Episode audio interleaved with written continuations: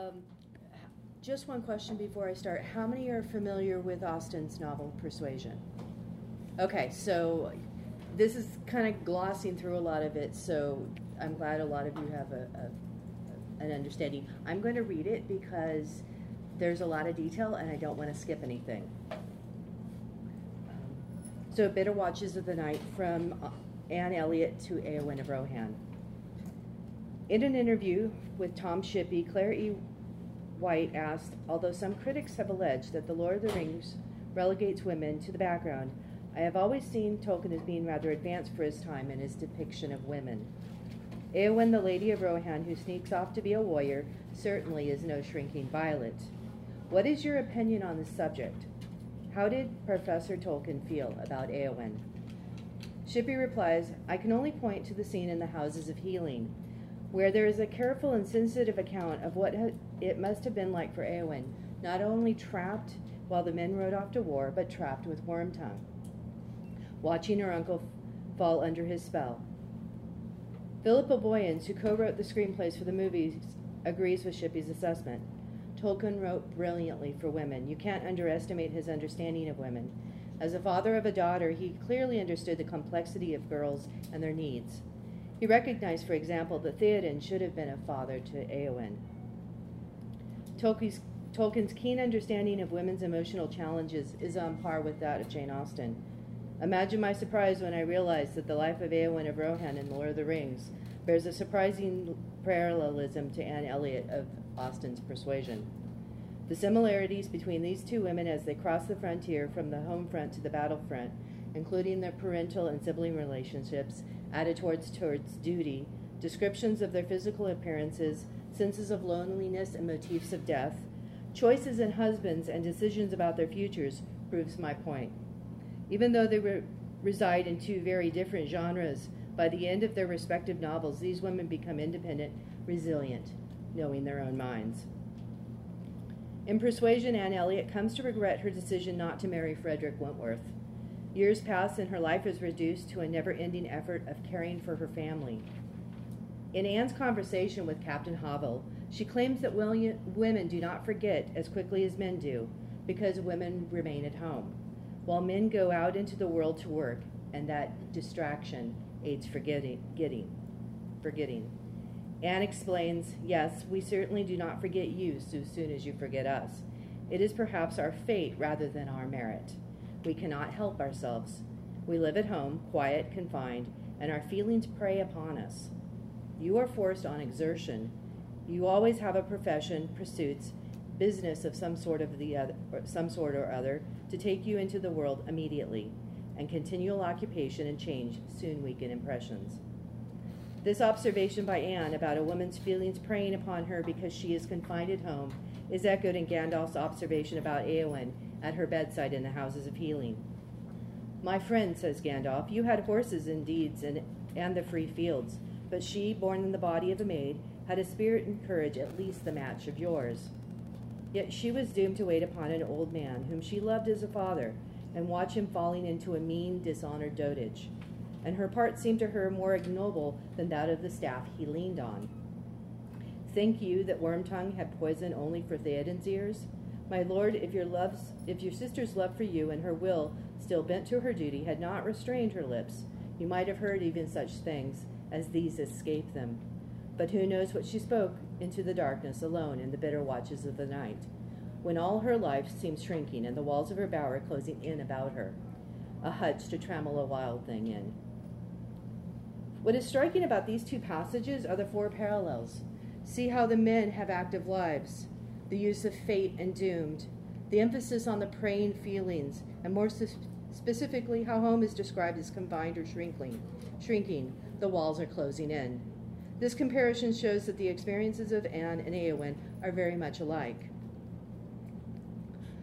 Both women have problematic paternal and sibling relationships. Anne's mother died when she was 14, and her father, Sir William, is a vain man. He would have give up, given up anything for his eldest daughter, Elizabeth, who is very handsome and very like himself. But his other daughters he considers of very inferior value. To her father and Elizabeth, Anne is nobody. Her word had no weight, her convenience was always to give way. She was only Anne. Even at the end of the novel, Sir Walter still has no affection for Anne. This attitude is echoed by Elizabeth, who states, She is nothing to me. As C.S. Lewis observes, she, she is denied the consciousness of mattering. Anne continually over, was continually overlooked and never consulted by her family for, from anything, from how to economize on their spending to which house to rent in Bath. A Mrs. Clay goes to Bath as a companion for Elizabeth, while Anne is sent to cheer up her younger sister Mary, who often considers herself ill. For, as Anne explains, no one will want her in Bath. The people who value Anne are Lady Russell, who considers her a dear and most highly, valued goddaughter, her sister Mary's in laws, the Musgroves, who have claimed her as part of the family, and her infirm school friend, Mrs. Smith. Eowyn has lost, lost not one, but both of her parents.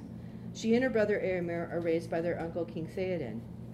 Despite, despite being a shield maiden, she stays at home to take care of her uncle during his illness. Theoden does not have Sir Walter's vanity, but once healed, he immediately states his intention of riding into battle against Isengard. Though Theoden names Eomer his heir, he looks for another man to stay behind to rule the people. It is Hama the Doorward who reminds him that Eomer is not the last of the house of Eorl. His sister Eowyn is fearless and high-hearted, all love her. Theoden agrees, and she is proclaimed the leader of the Eorlingas in his absence. Despite this slight, Eowyn loves her uncle, her uncle like a father, and she demonstrates her love and loyalty to him as she protects his body from the Nazgul. In contrast to Anne's father, Theoden speaks fondly of Eowyn at his death, calling her his dearest daughter. Eomer also clearly loves his sister, but like Theoden, his behavior establishes a pattern of neglect. He knows that Grima Wormtongue desires his sister, and he admits that she had confided her, confided her care and dread and growing fear concerning the king's bewitchment to him, but he does nothing about it. His claim that he would have slain Grima is empty. It is Gandalf who saves her. Eomer, seeing his fallen sister on the battlefield, assumes she is dead. He does not even get off his horse to check. Instead, he returns to the battle crying death. In the Houses of Healing, Aragorn asks for Eomer's opinion about what is wrong with his sister, but he does not know. He is silent too when confronted by Gandalf. Despite his love for his sister, it is clear that he has taken her for granted. He is neither observant nor protective of her. Just like with Anne, it is not the people closest to Eowyn who see her value. It is Gandalf who sees her service, suffering, and bravery, Hama who trusts her to lead the people, and Faramir who sees beyond her sour, sorrow to the high and valiant lady that she is. Eowyn and Anne have differing ideas about duty. Anne prizes it highly, while Eowyn feels trapped by it. uh, Anne equates duty with usefulness, and this brings her gladness. She is able to organize people, giving them direction and purpose when their emotions impede their ability to make decisions. She is the one they look to when someone is ill or injured. Anne concludes a strong sense of duty is no bad part of a woman's portion. Eowyn disagrees. Duty is a cage that imprisons a person until she forgets her dreams and accepts a more confined life. She is tired of people using duty to control her. She feels that, it, that she has done her duty. She took care of her uncle while he was ill, and now she wants to make her own decisions. Eowyn bitterly resents being left to the housekeeping while the men ride off to win renown. She was not raised to be a serving woman. She is a shield maiden of the house of Eorl and can ride and wield blade.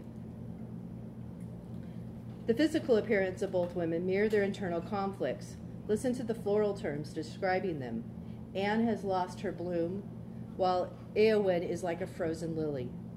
In her youth, Anne was a very pretty girl, but her bloom had vanished early. Her outward physical manifestation represents the low ebb of hope she bears internally. When Wentworth returns, Anne's hope of his love for her gains strength, and by the end of the end of the novel, her looks are restored. She enjoys a second bloom and is now again considered very pretty. When Aragorn first sees Eowyn in the Golden Hall, she is described as fair of face, slender and strong, slender and tall, strong and stern as steel, but fair and cold. While Aragorn still considers Eowyn a fair maiden in the Houses of Healing, he expands upon his first impression of her unhappiness when he describes her as a white flower, straight and proud, shapely as a lily, but hard, which seems to imply she is brittle. Still fair to see, but stricken and soon to fall and die. Eomer attributes this frost to her unhappiness and love which first began at her first look at Aragorn. Faramir, too, comments on her beauty. Her loveliness amid her grief would pierce his heart. It is Faramir's de- declaration of love that changes Eowyn's heart, ends her winter, and allows the sun to shine on her. C.S. Lewis observes that Anne is a solitary heroine. She is very much alone, relationally, physically, mentally, and emotionally. She has her friendships with Lady Russell and Mrs. Smith, but she is not considered a valued companion by her family, and is left at home each year when Sir Walter and Elizabeth go to London for the season.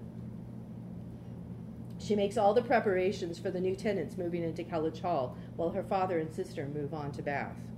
The only time she leaves home is to visit her sister Mary at Uppercross. But even there, she is left alone to take care of her injured uncle, while her sister and brother in law can dine at the big house. Anne deliberately cultivates a habit of solitude wherever she goes. She is part of, yet detached from the walking party to Winthrop. She plays the piano at the dinner parties so others can dance, desiring nothing in return but to be unobserved. She is also physically alone at Kellynch Hall after her sister and father depart, and at Uppercross when she sends the Musgroves off to Lyme Regis after Louise's accident. Finally, Anne does not have anyone to confide in. She cannot talk to Lady Russell about her feelings for Captain Wentworth. She has to keep that flow of anxieties and fears to herself. Eowyn is also a sol- solitary and isolated figure. She has no female companionship of her own station and no one to talk to in the bitter watches of the night. She has little contact with her brother, who is continually in the fields or lately imprisoned. Eowyn see, is seen standing alone, dressed for battle, before Meduseld, while the men ride off to battle against Saruman. Anne's motif of death is seen in her practice of self mortification. John Wiltshire explains that it is in self correction that she defines, fortifies, and even joy, enjoys her sense of self by reflecting on her own experience and conduct. When Mary tells her that Wentworth considers her appearance altered beyond his knowledge, Anne fully submitted in silent, deep mortification, feeling sorrow, sorrow for her faded looks. She denies herself any public displays of emotions, often going off by herself to gain control of them. Anne recognizes a sense of dying to herself, moving from Kellynch Hall to Uppercross and then on to Bath. A lesson she calls the art of knowing our own nothingness beyond our own circle. Resigned that with each change in location, she must face a total change of conversation, opinion, and, an idea. Eowyn, on the other hand, has a death wish. She tells Aragorn that she does not fear either pain or death. On the battlefield, Merry realizes Eowyn's expression is without hope, that she is seeking death. Aragorn, after healing her body, admits that he cannot heal her emotional state, her hopelessness, and if she wakes to despair, then she will die, unless another, heal, unless another healing comes with which he cannot bring. Several times during her convalescence, she expresses her wish to die in battle like her uncle, who now has both honor and peace. There are several potential suitors, along with unwise attachments in the lives of Anne and Eowyn. Anne's cousin, Sir William Elliot, is seen as a potential husband for Anne, not in the least because he will inherit Kellynch Hall. But Anne, even before she knows his true character, tells her friend Mrs. Smith that she will not accept his proposal, and once she understands his intentions, Anne distances, distances herself from him. Eowyn's unwel- unwelcome suitor, Grima Wormtongue, is vastly different from Anne's cousin. Gandalf perceives the intent of Wormtongue when he keenly observes, Too long have you watched her under your eyelids and haunted her steps. Gandalf's rescue may have prevented her from being a victim of marriage by capture, as Gandalf reassures Eomer, Eowyn is safe now. While Grima Wormtongue is an unwanted suitor, Aragorn is a suitor who does not want her. Eowyn is aware of him as a potential husband almost immediately, but when she declares her love for him at Dunharrow, she hides behind the mutual feelings the company has for Aragorn. But she slips in her use of the intimate pronouns thee and thou instead of the more impersonal you. Faramir recognizes her love as admiration, while Aragorn dismisses it as a, sh- as a shadow and a thought. He also believes that Eowyn does not love Aragorn as much as she simply wants and deserves to be loved. The men that Anne and Eowyn marry have several characteristics in common. First, both men are originally rejected by their families. Sir Walter thinks Anne and Captain Wentworth's engagement a very degrading alliance, while Lady Russell calls him a stranger without alliance or fortune, and is instrumental in breaking this engagement. He is in fact all potentiality, and when Anne sees him again eight years later, all of his confidence had been justified. He had risen in rank and amassed a fortune. Their second engagement is met with no objection by her father, and Lady Russell accepts him as a son. To say that Faramir is unappreciated by his father is a gross understatement. yeah. Boromir is the favorite son. Denethor tells Faramir that he wishes he had died instead of Boromir. He questions Faramir's judgment and loyalty, calling him a wizard's pupil. He shows contempt for Faramir's character, believing he does not have the qualities needed to face the current danger. When, there, when Denethor sends Faramir out what amounts to a suicide mission, he asks his father to think better of him should he return. But Denethor retorts, That depends on the manner of your return. Gandalf's prediction that Denethor will, will remember he loves Faramir ere the end is fulfilled when Faramir is grievously injured, except that, except that Denethor mourns more about the ending of his dynasty than the death of his son. After the war, Aragorn shows his regard by making Faramir Prince of Ithilien, and Eomer announces the troth plight of his sister to him. Second, Anne and Eowyn marry military men and are considered war brides. Captain Wentworth is in the British Navy on shore leave during the brief peace between Napoleon's first exile on Elba and his final exile in St. Helena. While Anne has a dread of future war, she gloried in being a sailor's wife. Faramir, as captain of Gondor, fights in several actions during the War of the Ring. Melissa Smith observes that while Eowyn ultimately marries Faramir, she forms an earlier attachment to Aragorn, and it is in these courtships that cast her in the role of a war bride. She is, in a sense, both the war bride left behind when Aragorn leaves her at Dunharrow and the foreign war bride when she leaves her people to marry Faramir and settle in Gondor. Third, the husbands the women choose seem to want equality in their marriages. Once Anne and Wentworth reconcile, their happiness is greater because of their long, their long separation has given them maturity. More equal to act, more justified in acting. Wentworth admits that he has learned to appreciate her steadiness, of principle and the resolution of a collected mind. The 95 film version of Persuasion ends with her aboard her husband's ship an artistic license that is logical considering her sister in law's practice of sailing with her husband, Admiral Croft. Anne and Wentworth have the advantage of maturity of mind, consciousness of right, and one independent fortune between them. Faramir continually, continually places Eowyn and himself as equals in the houses of, of healing. Additionally, they both require direct, simple speech from each other. He asks her several times if she loves him before finally declaring his love for her. Not only does Faramir clearly see Eowyn, but he also requests that she see him. Faramir sees Eowyn not as an icy fair maiden, an overlooked sister, or a brave but oppressed maid, but as an equal worthy of giving and receiving love and of determining her own path. Hatcher concludes with Faramir Eowyn will enjoy an equal partnership throughout, throughout life, and because Eowyn takes an active role in that relationship, they can be seen as a more of a modern, ideal for marriage, the uniting of equal life partners. Anne Elliot and Eowyn of Rohan choose to change the trajectory of their lives.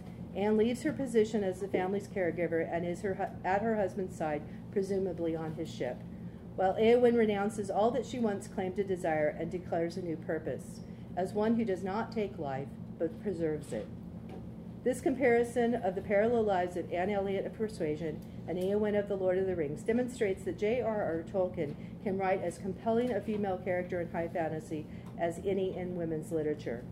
This boundary crossing is seen in their remarkably similar emotional responses to being homebound, their broken relationships with their families, and their opinions about duty, and how their physical appearances reflect their loneliness and in, and in the motifs of death.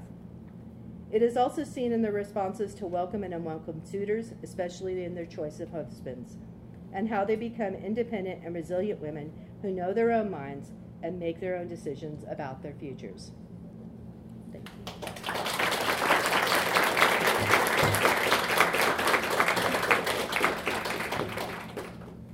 Questions? I have, uh, Yeah. I was doing some other writing, but I, uh, we have Eowyn rescuing, um, Theoden, you know, stepping into Mhm. the action moment.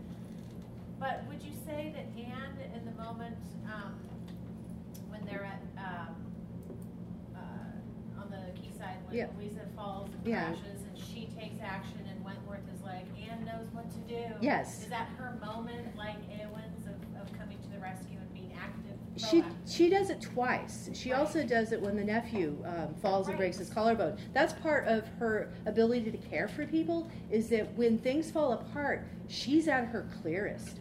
I mean, she is able to to identify the the situation and then send everyone else out to do what needs to be done. And that's kind of one of the ironies that when Wentworth wants her to stay behind and take care of Louisa and help Mrs. Harville, Mary throws this colossal fit and then doesn't actually help at all. So when Anne gets back to Uppercross, um, one of the things that she really likes, and I had to cut, this was 19 pages long on Monday. This has been cut. um, what, one of the things she does is she's able to get the Musgroves, send them back to Lyme Regis, and what they do is they take all of Mrs. Harville's children and, and adopt the children so that Mrs. Harville can really look after Louisa. And so that, yeah, that's that's her superpower. Within the context of the world that Anne is in, that is her moment of action. Yeah. She's, a, she's proactive and step in. Yeah, she's she's able to see it so much clearer. Um, and the other, like I said, most people just freeze, and she doesn't. Right. Yes. In those nineteen pages, which you had, I was just wondering if there was any thought given to possible parallels between Captain Wentworth's letter and Faramir's address. to Ava. Yeah, that got cut out. yeah, you pierced me heart and soul. Oh, yeah. I actually had the whole letter in there, and it was. Huh? will you publish, will you share the? Yeah, I'm. This this is a beast. I hadn't realized it. Um, I took the uh, the Shaping of Middle Earth class last spring, and that's where I was reading again Gandalf's speech, and I went, I've heard this before, and I ran to my persuasion and flipped through through it, Thank you, the movie was very close to it. Read it and went, Oh, I just found something. I found something, and I have done. I'm a librarian. I have done extensive look. Um, there is very little. The letters mention Anne Austen or um, um, Jane Austen twice. His daughter and his sister, or his daughter and his wife went to a play of Emma, and he mentions it in one of the letters to his sons. And then um, Scull and Hammond mentioned the fact that he vacationed in Lyme Regis, but I mean, there's nothing else out there that I know of. But yeah, I love I love that comparison. These really strong men that these women marry. Yes. Um, I was just going to say, you know, you, you've assiduously avoided talking about s- direct influence here, but um, it, it sounds very promising. The, the, the quote about Austen, uh, well, the other quote you've not mentioned in the letters. Uh, I'm surprised that tasting and disliking the very opposite. This is a letter, I think, to Christopher. Uh, you should also dislike the manners of life 150 years ago, uh, as depicted by Jane Austen. Uh, and Tolkien goes on to say how uh, valuable that, that civilized Mm-hmm. life was. Um, uh, cloaking or indeed holding in check the everlasting cat, wolf, and dog that lurk at no great de- depth under our social skin. Um, and it, so, but it also leaves me wondering if uh, the Anne Elliot character and Eowyn belong in some larger kind of tradition of um, women women who go to war for various reasons. So, are you familiar with the Roots of the Mountains? Um, No. So, this is William Morris. and Okay. It's a, a romance by William Morris that Tolkien stated he loved and had an influence on Lord of the Rings. Um, and there is a character in there um, who is called uh, the Bride. Uh-huh. she is set up for marriage to the great hero uh, decides to reject her, and she goes off to war instead. Um, and there's a scene there where oh, she, she appears. Uh, there came a stir in the throng, and it opened, and a warrior came forth from the innermost of the ring of men, arrayed in goodly glittering war gear, beardless, smooth-cheeked, exceeding fair of face was the warrior, but pale, and somewhat haggard-eyed. And so he goes Yeah, on, okay. and it's so obviously Eowyn. Yeah. Tolkien steals this, and it, but improves on it Yeah. and enriches it in various other ways. Um, and it may be that you know he, he I, I think pretty clearly he knew Jane Austen's work. Yeah. Well, you not sure how he could escape it as an Englishman. Yeah, yeah, sort of, you're right. And he was much more widely read Yeah. than people give credit for in in literature. Um, he had a soft spot for uh, Lyme Regis because of his Mhm. personal connection. He holidayed there many times. Yeah. Um, and Persuasion was set there. Mhm. If you read a book that's set somewhere you know, it gives it an extra dimension. Um, and then one, just one last point uh, is that there was a woman who uh, wrote a memoir about her time posing as a soldier in the Battle of the Somme. So she managed okay. to get to the front line nearly Yeah. um, by pretending she was a man um, and infiltrating a British battalion. Uh, her book was published in 1917 or 18. Okay. Um, I don't know if Tolkien knew it. Um, he might well have heard of it. I don't know. Um, the, the really interesting thing is she ended up, she died in a psychiatric hospital in Mm. 1964. And, and I suspect that, you know, she, she was that kind of character, that kind Yeah. of trammeled, trapped character that Eowyn was, but never actually managed to, To escape get out. from it. Uh, what I found interesting, and um, part of this started as a different paper. Um, I was actually in um, Sarah Brown's class last summer, and I did a paper about how uh, Eowyn is basically a type of what British women went through because before World War One they were at home, and by World War Two, a small group of them were actually being trained to fight because they went into Europe um, as operatives and actually were trained how to do battle. And so you look all the way through it because you know there's a lot of feminist writing about Eowyn and you know her conflicting um, idea of her sexuality. But then you look at pictures of Rosie the Riveter, and a lot of women wore male clothing when they were doing male work. It didn't mean that they weren't feminine, you know, but Eowyn, if she'd, you know, done her hair up like Rosie the Riveter, would have been kicked out immediately. But there, it's not uncommon that women would wear male work to do the, the factory jobs. And so I found that very interesting that there was that parallel there just in the last century from home to actually in battle. Uh, um, related to that, Yeah, sorry. Set- set thoughts bubbling away. Uh, so, someone has said, and I don't know whether it's been published or, or, or, or just mentioned to me, so uh, I hope I'm not spilling any important beans here, but um, that, that pointed out that, that in The Hobbit, there are no women, and this was Yeah. a story written for the, the Tolkien boys. Yeah, but- Lord of the Rings, uh, partly written with Priscilla in mind, who was now a, you know, a, a, a, a girl um, old enough to, to, to follow it, uh, includes this fabulous woman character. yeah, Um, so strong. Like her father, Priscilla was stuck at home um, while uh, two of her brothers were involved in military training and, and uh, Michael's case action. Um, so, you know, th- th- that all conspires to make it seem likely that, that Tolkien would want to create a character that reflected exactly what you were saying. Which is, and she's so strong. Yeah. Potential.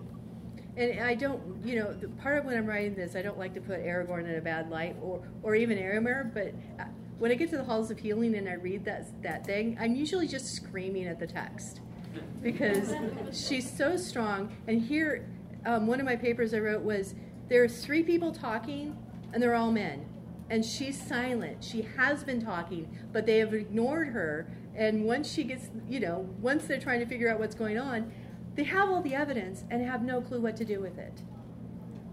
Yes. So I, I found I found your your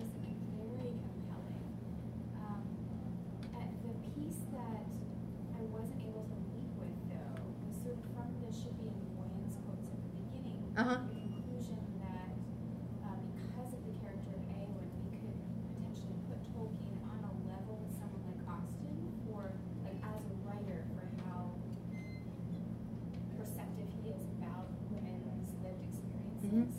And I'm wondering, well, before I'd be ready to leap to that, um, I would I would want to have the you know the Smurfette principle kind of attended to here, um, which is the concept of like if you have created a world in which there is this wide array of male characters to choose from, you know, Aragorn, Mhm. Eomer, Faramir, Bilbo, Frodo, Yeah. Gandalf, Radagast. You know, you can go on and on and on and on and on.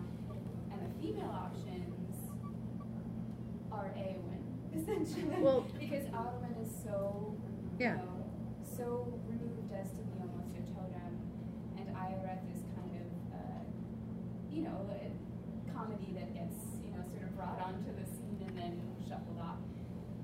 I would, I would think that we would need to seriously address that failing of, of his work, and as, as you mentioned, you know, The Hobbit having Yeah. one, you know. um, Yeah. Galadriel, thank you. Yeah. Yes, yeah. Well, yeah, but like Lord of the Rings, I mean, you know, like, well, so like, what, what Well- would you, how would you tackle that? Basically, most of the men are cannon fodder.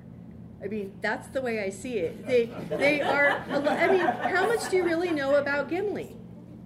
I mean, when you really start writing down how much you really know about a lot, of, there are a lot of men characters, but they're not as fully. You you learn so much about Eowyn. The problem that I had, or the challenge I had, is Jane Austen is so obvious. Her her father doesn't like her. Her sister doesn't like her, and they flat out state it.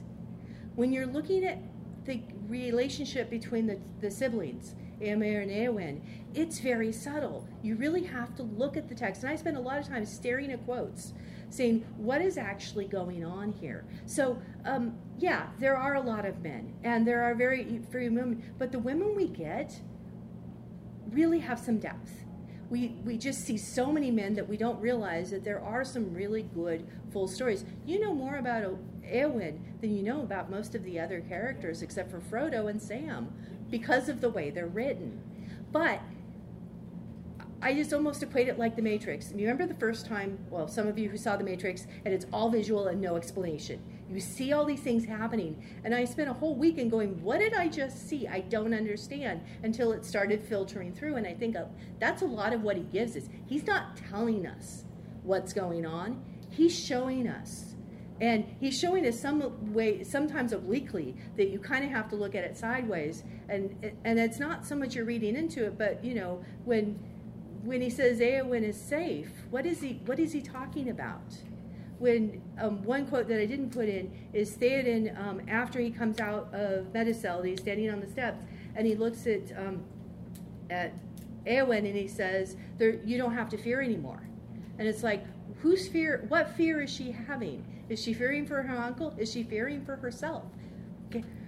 Tolkien doesn't say. He just throws it out there and lets you just try to figure out what the fear is. And then you go farther along, and, and Gandalf starts talking about what Grima was really doing, and you see the scope of what that fear is. But any other author would have told us what the fear, fear meant. And I think that's part of what's so much fun about it is you really have to you have to mine it. You have to really stop and think.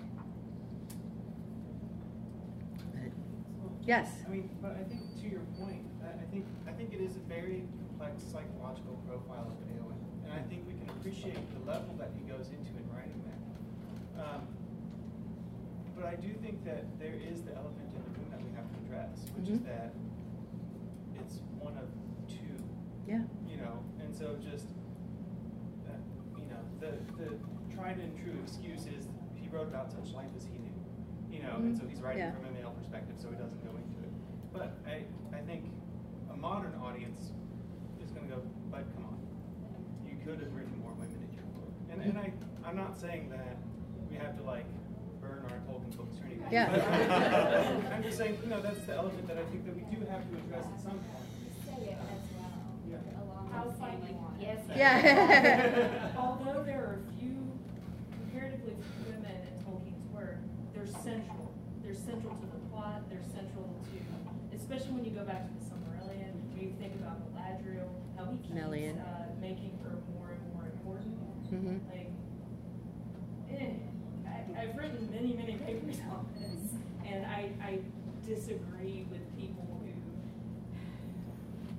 talk about how, you know, Tolkien necessarily, now, I'm not gonna say Tolkien's a feminist, he's totally not a feminist, but when the people say that there aren't a lot of looks at, uh, feminine issues and things like that in Tolkien's work, um, it- obviously, it's not what a modern person would consider a Yeah. feminist writing or, you know, actual representation, but I, I just, I don't agree. Well, quantity is no measure of quality. You know. Yeah, uh, in the back. And, and putting, Oh, and then Jasmine. sex aside, I think Yeah. if we look at stereotypical gender qualities, that the most well-rounded people in the book had a good balance of fe- female, I'm not gonna say female and male characters, Yeah. but you know, they're, the men, the men who can heal and sing and be good warriors, they're the complete characters. So I think he does a really good job of making the heroes of the book have the best that humanity has to offer, male, female. yeah. Okay. just say is that there's not just Eowyn if we go back to the Silmarillion. Remember- Anyone Mm-hmm. remember Haleth? Yeah, Uh, she- that's how she led people in Brethil and defended them against the orcs for like such a long time. long Yeah. We are at noon, but Huh? feel free to stick around. Up in front, and then I'll get right here. I was just gonna say, when I Yeah. first read the, the, the Lord of the Rings decades and decades ago, I identified first with Merry and then with Sam, and now I realize, I I identify with the hobbits. And I've come to think that in some respects, the hobbits are almost the feminine of the world. And I was thinking, there were- in the famous letter to Milton Waldman, when he talks about how he wants to publish the Silmarillion, and he talks about Luthien and how compares, she's a, an example of the small hands, the seemingly weak, who do great things, like the hobbits. So he's creating that parallel of the, the small, weak, and as the hobbits, they're family oriented, they cook, they, you know, they are essentially almost a representative of the feminine in the wider world. That's how I, which maybe why. Yes. Uh, just one Yeah. last point, um, which, uh, this, this is addressed to you.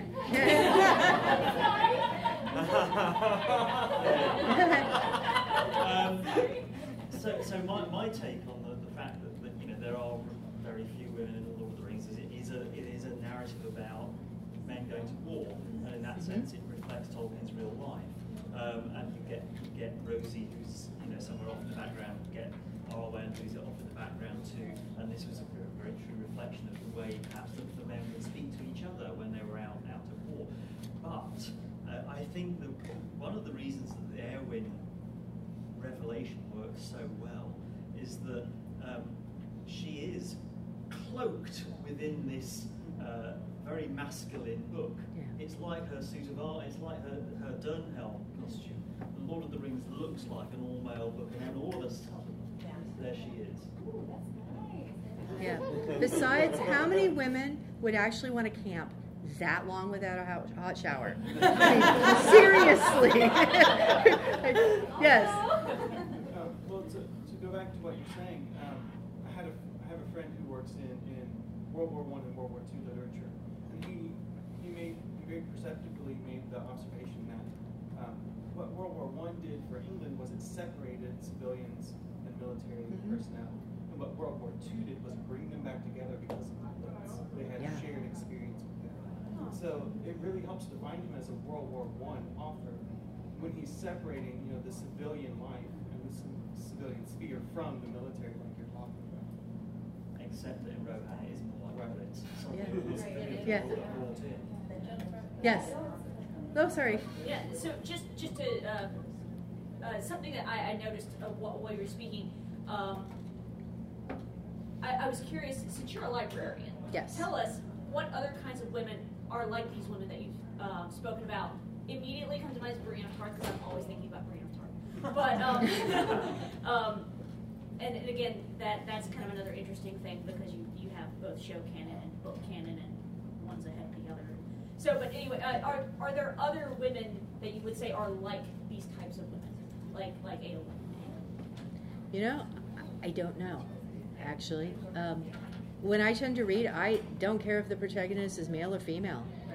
I just, I, I just enjoy the characters. A good story but is a good yeah, a good story. It Yeah. doesn't matter if our hero is male or female. Although I do tend, personally, I like those heroes that are close to power and complete and always tend continually screw up and, and are in bad, you know, like um, Miles Corsican and uh, Kris Longknife and uh, Prince Roger from the, you know, of the Empire of, of Man series. Those are ten, those are my heroes. You know, those are the ones I really love. But with these two, it's just more I stumbled across it. You know, I was not expecting that there was a correlation, but I realized how much we learn about what Eowyn's going through when we can when we can match it to such a, another strong female character. So thank you very much.